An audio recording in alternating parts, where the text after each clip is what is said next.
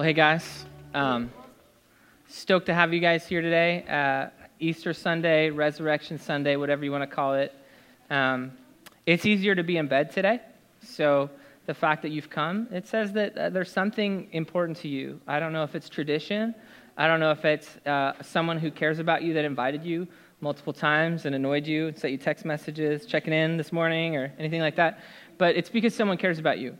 Um, and that's why you're here. And I, I would like to, to make the point that there is someone even greater than your friend who invited you that cares about you today. Um, and that's what we're going to be talking about. I, I hope that uh, what I have to say is palatable to you. Um, but if it's not, I hope you'll listen and maybe just give me the benefit of the doubt that whether you believe or not, I, I truly believe what I'm saying to you, and I care about you. Um, so uh, today, I'm calling it Unfailing Hope, our message. And um, we're going to be talking about the resurrection because it's Easter, right? That's what you talk about on Easter.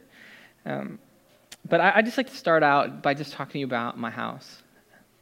When I moved to my house, um, we had this like old koi pond uh, that was super cool and uh, been, had been filled in because you know we're in Southern California and water is a thing, right? And so they'd filled it in and, and it had just grown with weeds. And so I had this idea you know, I'm going to dig out all the weeds, I'm going to dig out all the dirt, and I'm going to put in, you know, steer manure, and then I'm going to put in like good dirt, right? And then I'm going to plant pumpkins in there, and it's going to be like super awesome, and we're going to, you know, eat the pumpkins after we carve the pumpkins, and everybody's going to think I'm a hero for planting pumpkins with my own two hands because, right? Like, someone who can do that is so amazing. And uh. So, but the, there's a reality to it, right? And the reality was is that um, while I cannot grow grass anywhere in my backyard, the grass was taking over this little patch, this little koi pond where I had planted pumpkins. And it was like every day I would go back there and I would dig as deep as I could, try and get that root like my mom taught me. And I would pull it out and I would, I would um, throw it on the other grass, hoping that it would just like take root over there or something instead because it's just brown. Um, and uh, it, it, it, would come back the next day. Like, how does grass grow back the next stinking day? But it would. And um, eventually it choked out my pumpkins, and I got sick of it, and I just decided to give up. And we even had cool flowers. We had little buds that were going to be pumpkins, but I could not keep up with the grass because I cared about other things a lot more than these pumpkins. I had like real kids that I had to make sure they didn't die. So, um, but sometimes I feel like in this world, we, we tend to we, we tend to feel like that gardener. Like, or perhaps we tend to feel like that pumpkin. Like, no matter how much we want to thrive, there are just things all around us just that keep getting worse. Like, didn't I just fix this? Didn't I just pull these weeds? Didn't I just clean up this room? And yet, you come back and it's messy again. And, and every time we think we're past something, it's messy again. And so, in light of this idea, we come through Holy Week and we see the cross and we see something bad, something that seemed like it was bad, something that seemed like it was final. It was death.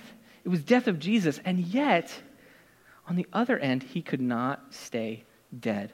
And that is where we get our joy, and that is where we celebrate. So, even as we have this world where things seem to be going wrong, and, and, and we think we're over an addiction, we think we're over something, and it just gets worse again, there is hope and there's hope because Jesus could not stay dead.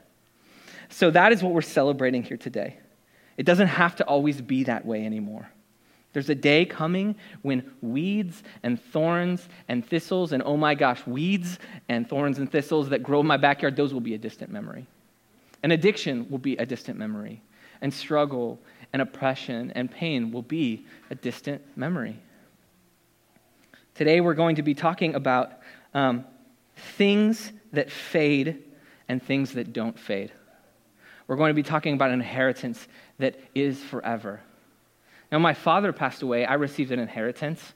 I received his old computer, um, which was a super awesome computer, and I was stoked about it. But that computer has become obsolete in the six years or seven years since then.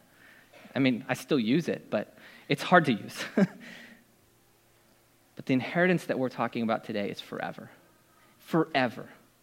And that is um, where we're going to be uh, talking from. A, a, couple reminders, just if you're not a usual here. Um, we give kids a lot of leeway here. So um, we give kids a lot of grace here. So if a kid cries, like I, am going to just say it's like more your problem um, because we love the kids being here because we say that a crying church is not a dying church and so um, one of the things i would say to you is that if you're able to just try and tune in and if you're struggling if you ever hear kids screaming in the other room probably mine um, if you ever hear kids screaming in this room like uh, pray for me pray for yourself pray for those children and uh, let's just continue as we move through okay is that cool can we, can we be cool with that all right so we're going to be today in 1 peter 1 1 through 5. Now, we have Bibles available over there. Um, you are free to take them and borrow them. You can open up a Bible app, you can just Google it, and it'll come up. Any one of those ways is perfectly acceptable to us. And if you, and, and what I would say too is before you turn to 1 Peter um, 1 1 through 5, I want everyone to look first at the table of contents, okay? And find it in the table of contents. And I want you to do that because now nobody has to feel bad for looking in the table of contents to find it, right? because uh, we're all on level ground. So, we're going to be in 1 Peter 1 1 through 5. Are you guys with me? 1 Peter 1 1 through 5. All right, hear, hear the word of God.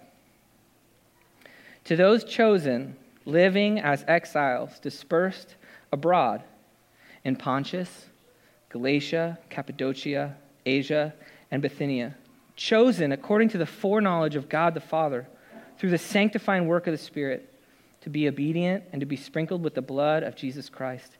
May grace and peace be multiplied to you. Blessed be the God and Father of our Lord Jesus Christ. Because of his great mercy, he has given us new birth into a living hope through the resurrection of Jesus Christ from the dead, and into an inheritance that is imperishable, undefiled, and unfading, kept in heaven for you you are being guarded by God's power through faith for a salvation that is ready to be revealed in the last time. This is God's word. Would you please pray with me? God, uh, your compassion and your care for us is astounding. Like a parent cannot love their kids more than you love us. So when our sins, our selfishness, our addictions, and our illnesses threaten to take over, God, we know that you're here. You're right here, right now with us that you're loving us and that you're willing us to overcome. Lord, we are counting on you to be a victor in the midst of our brokenness. And God, we come to you and we're broken. Like we have problems, we got issues, all of us. But we're asking you to be stronger than our pain, stronger than our loneliness, and stronger than our hurts. Father, I ask today that for someone in this room, you would be revealed to them as authentic. I pray that you would burn like fire in their chest and that they can no longer hold you in. For the rest of us, God, we thank you that um, you promise us hope that is unfailing, imperishable. We know where we would be today without you, and we know it wouldn't be good. God, you have saved us, and we are forever grateful. And may the words of my mouth and the thoughts of our hearts be pleasing to you. We pray this in Jesus' name. Amen. So I know some of you guys are not like uh, used to sermons, and my sermons go about 40 minutes, and I'm really going to try for lower than that, okay? So stick with me. If it goes long, then it's, it's sorry. So today I have only two points for you, okay? Um, I have two points from 1 Peter 1 1 through 5. And um, I'm just going to go right to it. Our first point is our continuing hope is only through the resurrection of Jesus. Our continuing hope is only through the resurrection of Jesus. Now, in verse 3, it says, Blessed be the God and Father of our Lord Jesus Christ. Because of his great mercy, he has given us new birth into a living hope through the resurrection of Jesus Christ from the dead. So, what is that saying? Basically, in God's mercy, we have been given the gift of hope that only comes through Jesus and that can only come through the power of his resurrection. Now, who is writing this letter? And who is, who is it being written to? Um, first off, it's written by this dude, Peter. Um, and Peter was kind of like um, the big mouth guy that gives all of us big mouth guys kind of hope. Because anytime they were hanging out with Jesus, he would say something like really stupid. And, and Jesus would say to him, like, hey, I'm going to build my church on you, which is pretty awesome. Um, so Peter would be the guy when like they're all hanging out and God does something super amazing. It's uh, this thing called the transfiguration. Jesus is hanging out. All of a sudden, Moses and Elijah, these old prophets, come. And, and Peter's like, uh, Can we build you some temples, God? Like, let's build you some temples for this. And Jesus is like, uh, and then the Bible says he didn't know what he was saying. and, and there's other portions where, where Peter would just like, just say what he's thinking, which, which I super like because sometimes I get into trouble for just saying what I'm thinking. And um, we've learned that I have a filter because when I was in the hospital once and they gave me some drugs, uh, I did not have a filter. And then I said some crazy things that I'm glad no one was recording. Um, but that's Peter. Peter is a guy who just says what he's thinking. And over time, when he spends time with Jesus, he learns more and more. But even up until the end, even up until the end, when Jesus is going to die, uh, Jesus says to him, like, get behind me, Satan. Quit saying that I don't got to go to the cross because I got to do it. And then he denies, he denies the Savior three times. He denies him. He denies him like by cursing. that, that's how bad Peter is. And yet, God uses Peter here.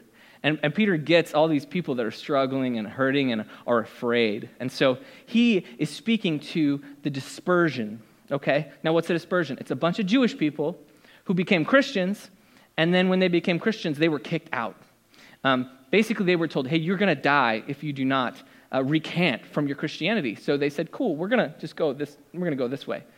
Um, and so that's the dispersion, that people were afraid for their lives. Now, why are they afraid for their lives? Well, there's this guy named Nero, and he was the king at the time. And um, you would know something about Nero, maybe. Um, he's famous for um, Rome burning and him playing his violin as he watched Rome burn. He's also, um, it's also been said that perhaps um, Nero set, set a fire in Rome because he wanted to expand his palace, and then he found a really a good group of people to blame it on Christians. And so, because Christians were blamed for the fire of Rome, um, that is when a big persecution started to happen in many ways. And so, uh, throughout the whole Roman Empire, which was kind of big, um, these Christians were spread out. And so, that's who this letter is speaking to. Um, Peter calls them exiles, but they're not only spiritually exiles, but they have been dispersed to the edges of the planet. Now, some of you may be suffering now for following Jesus. Like, things are getting worse, uh, in California especially. But our hope is found in one single event that happened 2,000 years ago, and that's that the grave could not hold Jesus. On Good Friday, our hope was dead. Many of us celebrated our Good Friday service uh, this Friday. And, and, and in many ways, it's this like sad, like Jesus died on the cross. All right, see you later. And it's this like, oh, we're left with this just like, um, it's not resolved. Like you hear a song and it finishes on like a weird note, and you're like, "What? I need I need resolution. It can't just end on a uh, like I need it to I need to resolve." And, and and the disciples of Jesus were left on Good Friday with no resolution, and then then Jesus was resurrected, and suddenly they went from zero hope to, to much hope, to all the hope in the world. We have a sure hope because Jesus would not stay dead on. On Friday, Peter was Jesus number one man? And then he was suddenly cursing. He was suddenly cursing Jesus. He said, like, man, I don't even know this guy. But then when Jesus was resurrected, he had a living hope who could stand before him.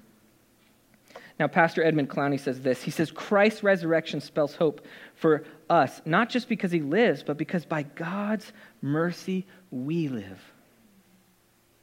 Now, before, in the Old Testament, the Hebrew people were known as God's chosen people. Now we see in this verse that it says all people can have hope in Jesus. He's extended hope to every tongue, every tribe, every ethnicity. This is indeed good news because, like, unless you were Jewish, unless people here are, are Jewish today, which maybe some of you guys are, um, then you were on the outside looking in. But when the resurrection happened, freedom happened, and it didn't just happen for one, it happened for all.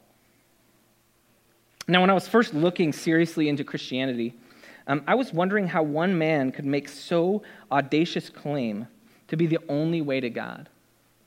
And, and, I, and I feel like it's, it's kind of hard just to have someone to take people at their word, right? Because, like, we have weird stuff happening all the time.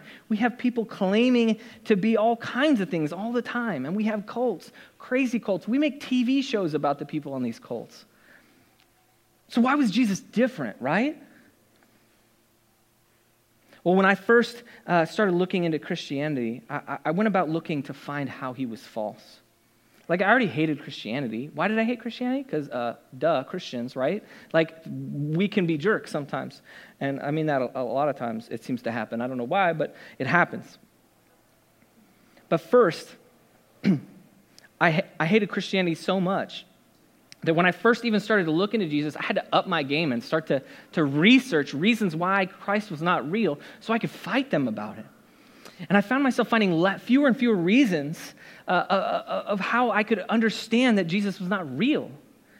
And then I started to, to, to find other little things that maybe I could pick this apart. I was like, man, you guys don't like evolution? Man, let's like pick up a science book for the love of Pete. Like, don't you believe anything? Like, it's all proven and stuff. And that's what I would say to people, and, and, and we would fight over that. I would fight with some people in this room who were Christians. I literally did. Okay. Um, so then, after that, it was the goodness of God that I challenged. Like, if God's so good, what about this? If God's so good, what about this?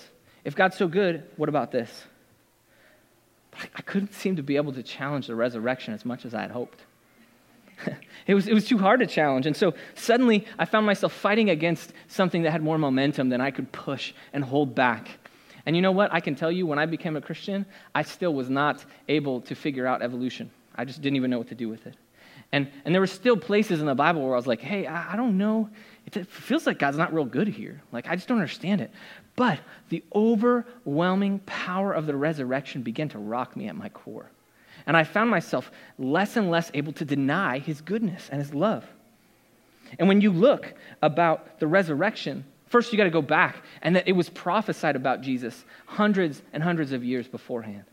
Matter of fact, 700 years beforehand, you had the prophet Isaiah who was speaking to all these things that we would now call a reality. And it's easy to look back through the cross and say, oh, that makes sense. But at the time, they weren't sure totally what they were looking for. And now we see Jesus fulfilled in the prophecies, but even further, the resurrection. Now, the Blue Letter Bible says this about the resurrected Jesus that he appeared to Mary Magdalene, the women that came to Jesus' tomb, Mary, the mother of James, Salome, and Joanna. Peter and the two disciples on the Emmaus Road. He appeared to the remainder of the 12 disciples with Thomas absent. Later, he appeared to them with Thomas present. That's what we read. There was also an appearance to seven disciples on the Sea of Galilee. On another occasion, he appeared to over 500 people at the same time. There was also an appearance to James. Finally, Jesus appeared to Saul of Tarsus, the man who became the Apostle Paul. The thing is, is that the more we try and deny this, the more we look at history and say, gosh, dang it, Jesus was real. The more we want to deny little things, the more we want to pick apart, like the little stuff in the Bible that we don't like, there's this overwhelming resurrection that it's hard to look at and say, oh, yeah, I can deny that.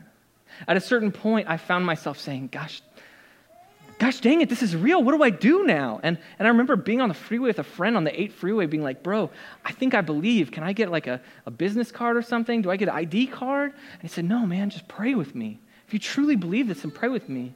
And I didn't get all my stuff tied up like I wanted to, but I found that Jesus was compelling. The more I became acquainted with the resurrection of Christ, the less I was interested in talking about evolution. The more I understood the sacrifice Jesus made on the cross on our behalf, the less I was able to question God's love and goodness. It was no longer enough for me not to take Jesus seriously anymore. He was becoming undeniable to me. I don't know if you've ever experienced this where, like, you don't want to like something. That's kind of how I felt. Okay, let me take you back, like, I don't know, 15, 20 years ago almost. There was this, uh, this band. Um, they're called Coldplay. And I don't know if you ever heard of Coldplay, but apparently, like, at the time, like 15 or 20 years ago, all my friends had heard about Coldplay. And they were telling me how I really needed to listen to Coldplay, and I was really going to like Coldplay. It was going to be great. You should listen to Coldplay. And I was like, Coldplay, Coldplay, uh, I don't want to listen to Coldplay. They suck. I hate them. Why do I hate them? Because they're English, because they're already popular, because some people said they were stealing style from U2. And I just was, I was just, I'm not going to listen to Coldplay. I don't like it. And then, of course, you know, I'm listening to 91X, and then I hear the song. I'm like, dang, what is this? This is so good. And they're like, that's Coldplay. And I'm like, no, no, not Coldplay. I hate Coldplay. I've never listened to Coldplay, but I hate Coldplay. And uh, like I'm like into punk, okay? Not this like uh, the piano, no. And yet, when I heard Coldplay, I was like, dang it, I cannot deny this. I like it. And so I went out and I bought all the albums they had out, and I really enjoyed it. But sometimes I, I, feel like we are that way about Jesus. Like, no, no, no, no, I can't like Jesus. Let me tell you the reasons. Look at this guy over here. Look at this guy on TV with his super nice teeth and his, his hair slicked back and all his gold rings, like stealing money from people. That's why I'm not going to listen to Jesus. Or how about that guy who treated me so terribly in high school? That person who treated me so badly that cut me off just yesterday with their little Jesus fish and they gave me the finger. Like there's lots of good reasons not to like Jesus, but then then we get to know who Jesus truly is.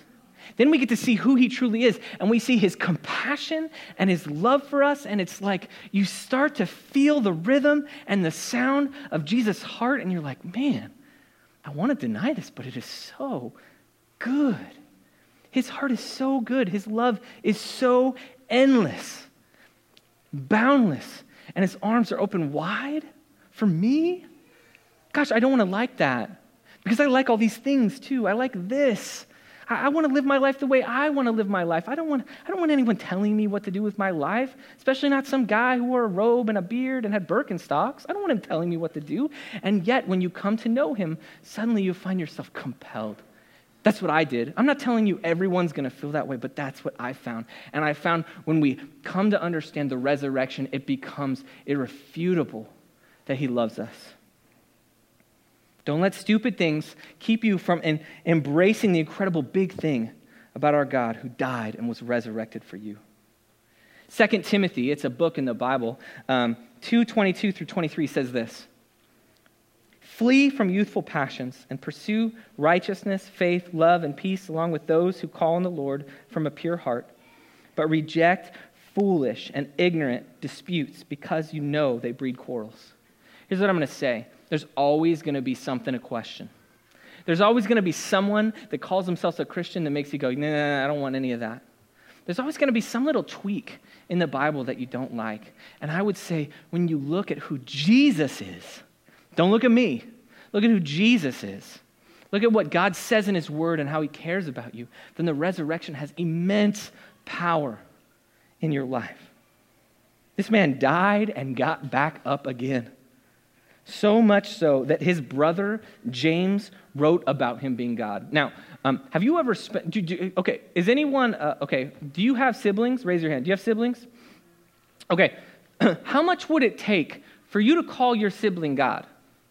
Like, think about that. Like, they're crazy and annoying, right? Like, there is no way. Okay, I got my own sibling in the room laughing, except for that one. Um, but the thing is, is like, there, there, there should be nothing that would ever cause you to say, oh, my sibling is God, because you know every single bit of weakness that they have. I mean, gosh, it's hard to sometimes call sibling good or not annoying. I know, sister, I know. and yet, you have his brother James saying, This is God. The resurrection had the power in James' life, brother of Jesus. We call him half brother because, you know, Jesus had a different father. But in his life, he was compelled to confess Jesus as Lord, the brother. And it wasn't just someone who like had lots of success. It wasn't like Jesus was like, the like big CEO of the huge corporation, and if James is just like, hmm, maybe I should call him God, then he'll give me money and stuff. No, no, no. Oh, James was invited into suffering. James suffered when he confessed Jesus as Lord. And still, his brother said, This is God. So not only did Jesus have the power to save, he also has the power to keep us safe. And that's our second point that our salvation is unfading.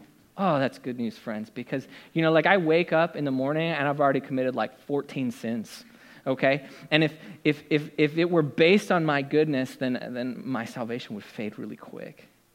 But it's not. It's based on His goodness. It's based on the power of His resurrection. It's based on Him being the good sacrifice for us. In verse 4, it says, An inheritance that is imperishable, undefiled, unfading, kept in heaven for you you are being guarded by God's power through faith for a salvation that is ready to be revealed in the last time. So when you are saved and follow Jesus with your whole heart, no one can take that away from you. In Matthew 10 27, Jesus says, My sheep hear my voice. I know them, and they follow me. I will give them, I give them eternal life, and they will never perish. No one will snatch them out of my hand. My Father who has given them to me is greater than all no one is able to snatch them out of, my fa- out of the Father's hand. I and the Father are one. Man, if you wake up every morning feeling like, man, I am such a screw up, And this is such good news. If you wake up in the morning feeling like, man, I'm awesome, well, I don't, I don't know what that's like. The thing is, it says it is in, an inheritance that is imperishable.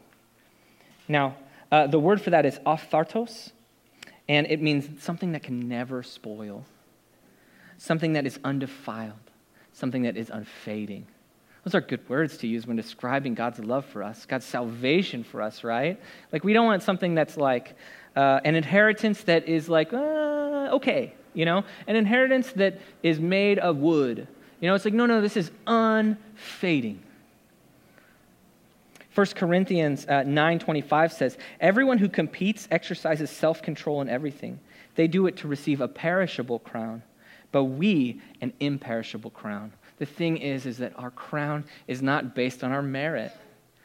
It's based on his merit, and that is so good, friends because we receive an inheritance. And I'm going to read you another verse. This is the book of Romans 8:15. I'm throwing a lot of Bible at you because I don't want you to just hear me. I want you to know that this is God backing up God's word. In Romans 8:15 through 17 it says, "You did not receive a spirit of slavery to fall back into fear. Don't be afraid. Instead, you receive the spirit of adoption, by whom we cry out, Abba, Father, which means daddy. The Spirit Himself testifies together with our spirit that we are God's children, and if children, also heirs heirs of God and co heirs with Christ, if indeed we suffer with him, so that we may be glorified with him. So sometimes we try to save up on good works that maybe, maybe, if we just have enough good things, we help enough old ladies across the street, whether they want to or not, or we just do enough good things, then maybe, maybe, maybe God will look at us and go, yeah, that guy's not as bad as this murder over here. And that's kind of the way we live life, right? Like, oh man, I'm not as bad as this guy if I just do enough good things. But the thing is, those things are perishable. Those things don't last. You know what? Tomorrow, that old lady will forget. Prob- no, okay, no joke. Not to make that joke. Um, working on it. See? Filter, right? Right? Okay. But sometimes we save up these perishable good works. Now, um, have you ever had a friend that received an inheritance? Something that had been saved up for by the family, tried to keep strong, and then they receive an inheritance, and what do they go and do? This thing that a family like maybe scraped and put the money together, and they go out and they're like, dude, that 4K HD TV 3D thing would be awesome. And you're like, no, no, no, that's going to be like one tenth the price in like two years. Just wait, wait, wait, buy it used on Craigslist. No, and then they spend all their money um, from, from this inheritance, and it goes away so fast. Like, this family could have saved up for generations to continue to hand down and hand down and hand down, but inevitably, in every family, there's going to be someone at some point that says, you know what, we really need to invest in this. someone in the family that says, you know what, I think e toys sounds like a great investment. Someone who says, we really need to invest in Blockbuster video. And then it's gone, it vanishes, right? Because by the way, I totally bought eToys and Blockbuster Video, but I did sell Blockbuster Video before they went out of business. Um, not the, I didn't buy the whole corporate. I had stock. Okay. The inheritance that we have in Christ is imperishable. But here on earth, any inheritance we receive, any inheritance we receive is, is, is quickly squandered away. In the same way, um, the inheritance we have from our good works is also squandered away. Now, many of you guys know the story of the prodigal son, right? Um, prodigal means extravagant, uh, wasteful almost. And that was who this son was, right? Jesus told the story um, where this, this man went to his dad and he said, You know what? I would rather you be dead than alive, but since you're alive, give me my inheritance now, and I'm going to jet, okay? And I'm going to go and I'm going to go spend it on women. I'm going to spend it on liquor. I'm going to spend all kinds of things that you wouldn't approve of, but I want my money now because I wish you were dead. I don't really want to live with you anymore. I don't want to work for you. I'm out, okay? And the dad says, Okay, the dad gives the money to, to his son, and his son takes off to a distant land and he squanders it. He buys the 4K 3D TV that is for $5,000, and he buys all the things that he doesn't need. And quickly, there's famine. And quickly, the money runs out. And quickly, he starts to think to himself, oh, I've made a huge mistake.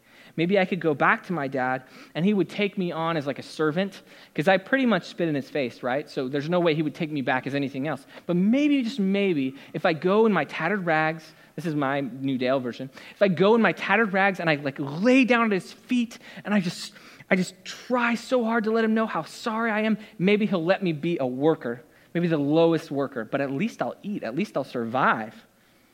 And this is what he says to his dad. Now I'm going to quote the Bible for real. Says to his dad, um, first, he runs to his dad. Uh, he goes to his dad, and his dad runs to him. Even when he just turns slightly towards the father, the father runs out to him. Now, if you're an old Jewish man with an awesome robe, uh, then you're probably not going to run. Like, it's just uncomfortable. And it's also below you, but his dad runs out to meet him, which is so good. And he says to his dad, Hey, I'm no longer worthy to be called your son. Make me like one of your hired workers. Um, so he got up and went to his father, but while his son was still a long way off, his father saw him and was filled with compassion. He ran, threw his arms around his neck, and kissed him. The son said, Father, I have sinned against heaven and in your sight. I'm no longer worthy to be called your son. But the father told his servants, Quick, bring out the best robe and put it on him because he smells nasty. Put a ring on his finger and sandals on his feet. Then bring the fattened calf and slaughter it, and let's celebrate with a feast, because the son of mine was dead and is alive again. He was lost and he is found. So they began to celebrate. He took an inheritance that was perishable, but his father's inheritance would last. His father's love was unperishable. And that is the love that we receive from our Father in heaven. Whether you have experienced a good father or a bad father, none of them compare to what our good Father in heaven uh, is for you, is for me. And I know many of us have experienced bad dads here. And so, what, what you may want to do now is you may want to like pick little pieces of God because you're like, man, I've not experienced a good dad. Or you may want to project on him your own dad and say, you know what, man, he is always judging me. He's always mad at me. Every time I walk into the room with God, I feel like he's going to beat me. But that is not our God. He is a good father. Friends, you cannot exhaust the inheritance of Christ. How do we know this? Because death itself could not hold him down. And that is the gospel. The gospel is this that God himself sent his son to leave heaven and come to this earth and live a human life, a human life so much so that we can understand what it's like. That he knows what it's like to be us. He knows what it's like to not be liked by people. He knows what it's like to have the flu. He knows what it's like to have the stomach virus. God knows what it's like to have the stomach virus. God knows what it's like to have a splinter in his frail human finger. God knows what it's like to have people talk behind your back. God knows what it's like to be arrested. God knows what it's like to be arrested unjustly. God knows what it's like to be spit at. God knows what it's like to be to have his beard pulled out. God knows what it's like to be murdered for us. And it's for us. But he did not stay dead. And that is the good news that we profess. The resurrection of Christ said that even death could not hold Jesus down. That is the power of the resurrection, and that is our hope, friends. I thank God, friends, that it is not my job to force you to believe in the resurrection. I can only be faithful to what God has called me to do, and that's just to say, this is what's up. And this is why uh, I have continued to live my life to follow him. Um, not, not because like uh, ministry pays well, not because uh, people treat me well when I'm in ministry, because uh, sometimes uh, saying these things causes me to lose friends. But here's the thing I believe it. And I believe it for you too. And I hope that you believe it. And I believe that for some of you, He's working in your heart at this very moment. I thank God that it's not my job to force you to believe in Jesus. He offered himself as a gift, and he waits for you to follow him. But he won't wait forever. And so I, I say this with a little bit of urgency today that, that if you think he might be real, if, if you feel like he is real, then don't wait. Don't wait till tomorrow. Today is the day. Tomorrow may be an expectation, friends, and it may come, but it's not promised to us. I also thank God that it's not my job to force you to be in the church family. But I would encourage you to look at the words of Jesus, not me, not the weird guy on TV, not the person that you stream on the internet, not the weird neighbor who says all kinds of things, but look at the words of Jesus and what does he say about the church? And why does he say it's good? Because because I know that if you're like me, you look at it, you're like, man, it's not worth my time. There's a bunch of weirdos in there. I can't stand it. The coffee's not good. No, the coffee's good in our church, okay? But you, you might just say, there's just so, so many things that make me not. But look at Jesus and what he says. And, and I would say, if you believe in Jesus and, and you're not a part of the church, let me just say this to you. He calls the church his bride. His bride. Um, like, that's kind of like a, a, term of endearment, right? And, and so, like, um, don't talk smack about my wife. because if you talk badly about my wife or my kids, then I will tell you that's like about the only time that I will get kind of aggressive, okay? Don't talk smack about God's imperfect bride either. And, and perhaps consider that um, you make it better. That you make it better. This Friday, we baptized someone as a sign of their never ending union with Jesus. Those who are in the family are not expected to wait outside until death happens for their full inheritance. Come and grab it now. Grab the inheritance now. Like, uh, uh following Jesus is not all about the end. There's a lot of time in between now and then. And you know what that means is that God can use us for the poor, for the broken, for the hurting. And I, and I hope that you see the importance of us doing that now. It's really easy to check out. It's really easy to check into American life. Oh my gosh. Like, we got sports for 24 hours a day, not just for you to watch now, but for your kids to play in. And you could easily check out. But here's the thing like, I, I truly believe we need each other because there's going to come a day when I'm going to say, man, I just, I don't, I'm, I don't know about this hope, man. It, it, it feels kind of perishable right now. Like, my kids are going through this, my kids are going through this, I'm going through this, I have pain, I lost someone I love, and I'll need you, friends, to say, this inheritance does not spoil. I will need you. And I think the day will come when you'll need someone else. And I really hope that you'll have a church family. It ain't got to be us. There's a lot of awesome churches around here, but be in the church. If you think that I talk too long, there's probably churches that talk less. Jesus says this in Revelation 3:20. He says, "Look, I stand at the door and knock. If you hear my voice and open the door, I will come in and we will share a meal together as friends." Friends, let us find hope through the resurrection of Jesus. If it really truly happened, then it should have great significance on our life. And then if you believe, then know this. No matter what you've done, no matter where you've been, Maybe I won't see you for another year, whatever it is. I don't care. Your salvation is unfading. Now, I hope that you receive that and then it changes you, just as it's changing me slowly but surely. And if you find yourself never having put your hope in Jesus as Savior and Lord of your whole life, I ask that you pray with me today. So, in this moment, we're just going to uh, close our eyes, put our heads down, we're just going to pray for a moment. If you believe this, pray with me in the silence of your heart. God, I thank you for saving me.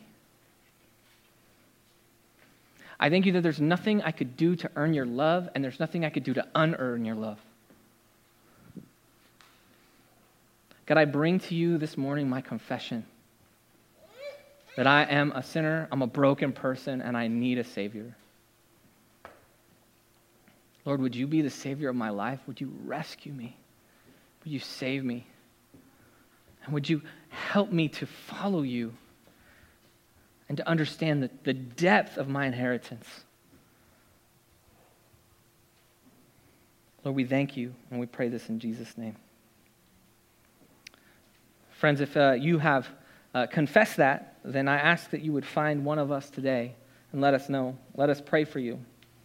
Um, we're going to continue to worship God in the way we sing. So I ask that you would stand with us as we sing.